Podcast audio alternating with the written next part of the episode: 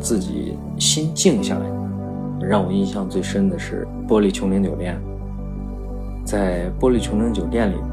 在这个酒店住主要的目的是什么躺在床上去欣赏北极光，这个就是一种极度高雅的行为吧。在自己的房间里，整个这个房子是一个玻璃球体，跟足球一样的，就半个足球扣在了这个雪地上，一个一个方块呢都是由透明玻璃组成的，所以就是一个透明的玻璃球体照在了雪上。晚上的时候，开启房间的灯，亮起黄光，躺在这样一个舒适的环境里，周围是一片雪原。当夜深人静的时候，关掉房间的灯。仰望天空，北极光飘过。到了晚上，茫茫的雪原之上，啵一个球，啵一个球，啵一个球，一个一个的黄色的球体。当你发现你在这里可以天天看到极光的，那随之而来有一个问题：极光对身体有害吗？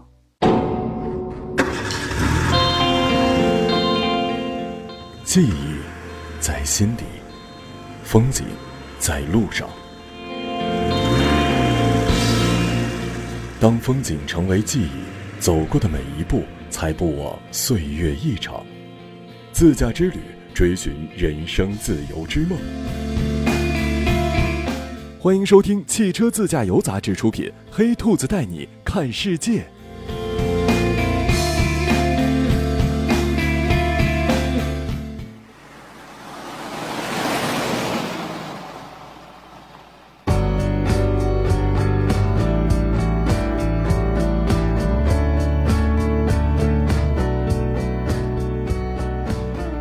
芬兰浴就在卡拉绍克就能体验，玻璃酒店里面也有芬兰浴，酒店里面自带小木屋，你弄弄蒸蒸芬兰浴，蒸一蒸，桑拿房出来了，你可以看一看。我第二次去时候住的那个新修的酒店也非常棒，两层，床在二层，然后直接躺在这儿就是玻璃直接看。但是不是玻璃穹顶那种了，桑拿房顶上也有一块玻璃，坐在那里面蒸着桑拿也可以往上看，但那个一起雾啥之类的，它就影响效果。桑拿房就是那种别墅，它这个玻璃穹顶就在卫生间，有的房型极少的房型是单独给你带一个的，大众的便宜点的房型里面就都是一张大床房一个卫生间，然后这个卫生间也比较扯，就是你上厕所你坐在里面你能看到外面的雪地。那也就意味着谁在这偷窥，你是可以偷窥到的。它那里面还有特色房，是冰雪房，就是全部是冰雕。你眼睛能看到的所有的家具都是冰，放的是那种驯鹿的皮，然后那是非常隔寒的。但是在那种环境里面真的很冷，还是真的有人住，有人体验，而且包括它的那个冰雪餐厅，你知道喝酒用的杯子也是用冰，真的用冰做的杯子。你直接拿起来喝，喝完之后你想咬，直接能把这个杯子咬一个活口，直接吃掉。包括你用的那个，除了餐具啊，就刀叉、盘子，然后你你的杯子啥就冰的。然后你坐坐的座椅，冰的，全是冰做的。然后酒吧，然后酒吧里面也那个酒架，那全是冰插出来。它一直有那个冷风机，吹着冷风空调，你就看那吃饭人，对对对对对对。就这样，然后给你弄那鸡尾酒冰杯子，你手关键是吃饭你得把手套取了呀，你一捏那个冰杯子透心凉，就没有热水，服务员来杯水，然后啪给你倒一杯冰水，凉的。欧洲人可以吃冷肉，对吧？吃的是冷餐，然后喝冷水，这是一个体验。主食肯定不在这儿，这是专门为了旅游人搭建的。本地人也把这当成一个特色餐厅来体验，不是常态的。当地人也是正常住房子，有暖气，然后吃热乎东西。北欧叫世界上最幸福的一个区域，就那儿人的幸福指数是全世界最高的。为啥？就是一就是国家把你从摇篮送到坟墓，就不花钱，然后你医疗不花钱，然后你那个上学不花钱，比较幸福的一个状态。整个它这个社会福利比较高，它那个社会福利好到啥程度？就刚说到暖气，就所有的酒店、所有的房间，就它这个冷真的很冷，室外，但是只要你靠近建筑物的地方，它都不冷。在外面零下二十多度，但是我一回到酒店大厅，包括酒店大厅，我穿短袖短裤，惊脚在它的木地板上是没有问题的。就我刚说惊脚，短裤短袖在室内，然后外面的人就是啊羽绒服裹着，我穿的贼厚，你就感觉那真的就是零下二十多度人该有的样子。但是咱不是有时候要抽烟吗？抽烟，酒店是无烟区，坚决不能吸烟。那请你出去，然后到那个酒店外面，酒店外面是专门有吸烟区的。你知道，你出酒店，然后也可以穿着短裤短袖就站在吸烟区吸烟。你敢信？就是裸露的外面的天空，然后，呃，就在这样一个环境下，然后那雪地里走的路人是羽绒服、大帽子、大手套、雪地靴，走的咯吱咯吱踩着雪响在走。你穿着短裤短袖。站在酒店门前的吸烟区，吸着烟，看着他，他给你打个招呼，嗨，然后走掉。为啥？是因为他们已经社会福利好到人性化到，就是你吸烟的地方，我们知道冷，可能你就是快速吸一根就回去了。那你又要穿衣服，再脱衣服，太麻烦了嘛。为了吸一下烟，那你就可以穿单一点。我们直接在吸烟区那块给你弄的超级浴霸，就是整个那一面墙或者你的头顶上弄出一个拱形的。可以遮雨的，然后它就是那种，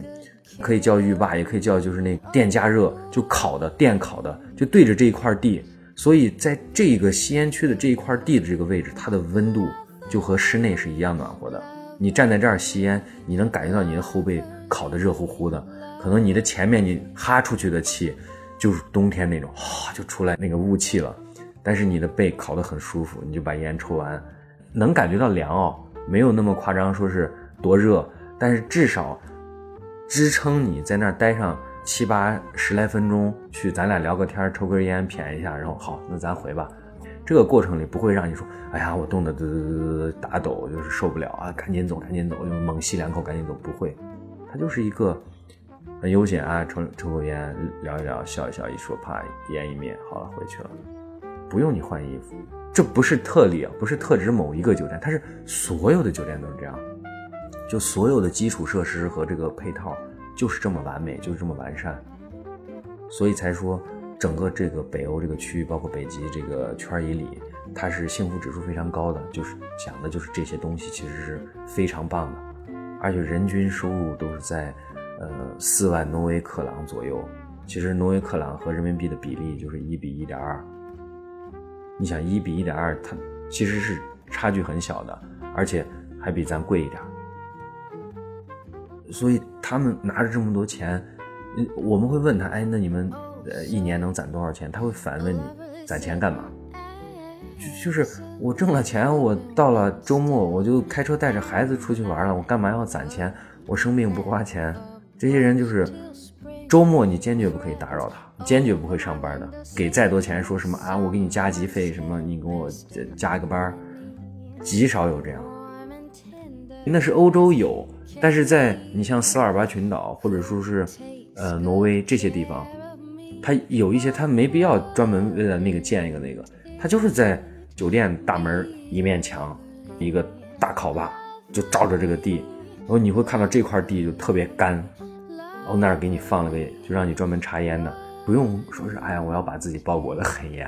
然后拿着烟灰溜溜的冻得直哆嗦，在外面抽根烟，抽完了回来又脱衣服十分钟。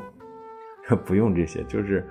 很随意，就穿着短袖啊啥，你就可以站在外面吸根烟回来。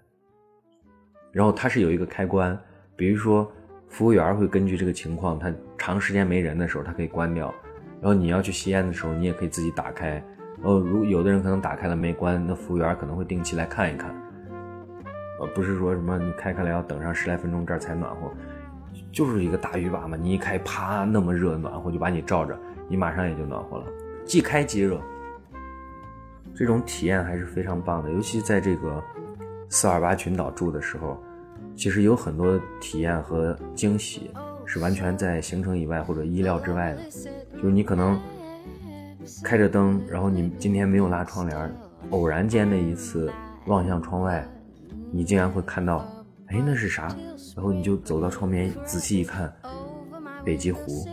小狐狸就蹲在那儿。然后左顾右盼的，啊，你就惊喜万分，马上要拿相机拍，可能他看到有人有动作很快的移动或者怎么样以后就跑了。为什么会出现在这儿呢？是因为你那个房间的灯光打在雪地上之后，就形成一个那种光，光就印在那个雪地上，就有颜色了。然后他们是喜欢暖光，然后他们就会走到这块来，就好奇心啊，种种原因，就动物那种，然后他就会走到这块来停留一下。所以就是有时候你会偶遇到这种事情，就就是一种惊喜的体验，非常非常的棒。玻璃酒店它占地面积非常大，全世界的游客都是冲着玻璃酒店的名气去的，但是接待不了嘛。你想，世界的游客都是冲着它来的，那它的房间是有限的。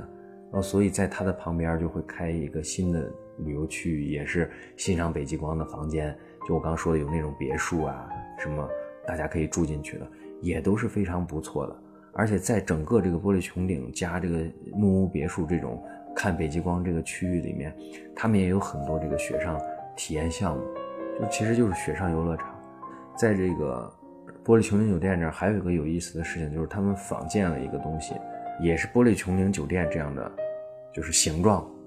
但是它不是透明玻璃的，它是里面是投影仪的模式，也是一个圆球体，可以看到它是个圆球体。进去之后有很多座位，你进来之后坐在那，然后有一个钢琴师就在这个舞台的中间坐着，给大家弹着特别优美、特别优美、温柔的钢琴曲，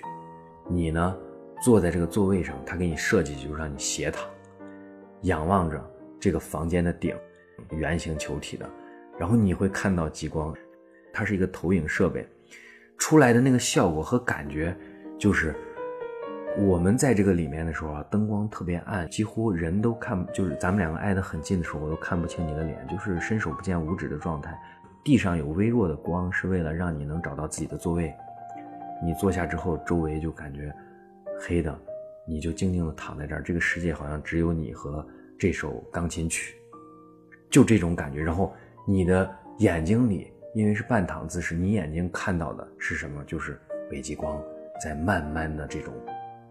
流动，就跟流水一样在流动，在变换，变换形状，变换颜色。然后钢琴曲在慢慢的弹着，这简直就是。鸡皮疙瘩都起来的感觉，就是仿佛就我已经到了浩瀚的宇宙当中，眼睛里就是这种变幻莫测的这个北极光一直在变呀变呀变，然后那个钢琴师弹的那个音乐呢，又那么的打动你，就很悠然，很悠然的，轻轻的就敲进你的耳朵里，再进到你的心里，然后再配上你看的这个东西，那一瞬间啊，所有的烦恼都没有。我们当时进去的时候是啪把那个门一打开就进去了，但是你看当地的老外哦，他们是轻手轻脚的，慢慢的推开一个门缝，小心的勾着头进去，找到自己，轻轻的坐下，因为真的太轻了，就轻到就是北极光和这个钢琴的声音，然后一直在弹，然后他那个就一直在变，然后你会看到一波一波的人，就起来的人，然后然后。走，轻轻的走掉，然后再进来新的人，就往那儿坐。他有一个固定的体验时间段，这个体验就是，简直是不要太棒。就我觉得啊，就虽然你知道这个极光是假的，但是我宁愿选择这个，我觉得都比在玻璃穹顶酒店的房子里躺着看真极光来的刺激，真的太完美了，无法形容那一刻。其实真实的极光，它的那个飘动速度不是非常快，而且变换形状也是慢慢变，就像云朵一样。但是在这个环境里面，它是随着音乐的悠然的那种变，你能看到很多种。其实一般可能我们突然间看看大片绿色的极光，我可能过去了就过去了，然后你尖叫欢呼，但这个就一直在给你，就把他们最美好的极光拍到的最美的极光一次性压缩。传递给你，并配上那么美的音乐，所以这个体验太棒了。说到这儿，我觉得可能很多人会问：这到底在哪儿？我下一期会给大家讲一下这个地方还能体验什么。这个地方从北极圈内的旅游来说，一定要打卡，一定值得去。我们下期节目再见。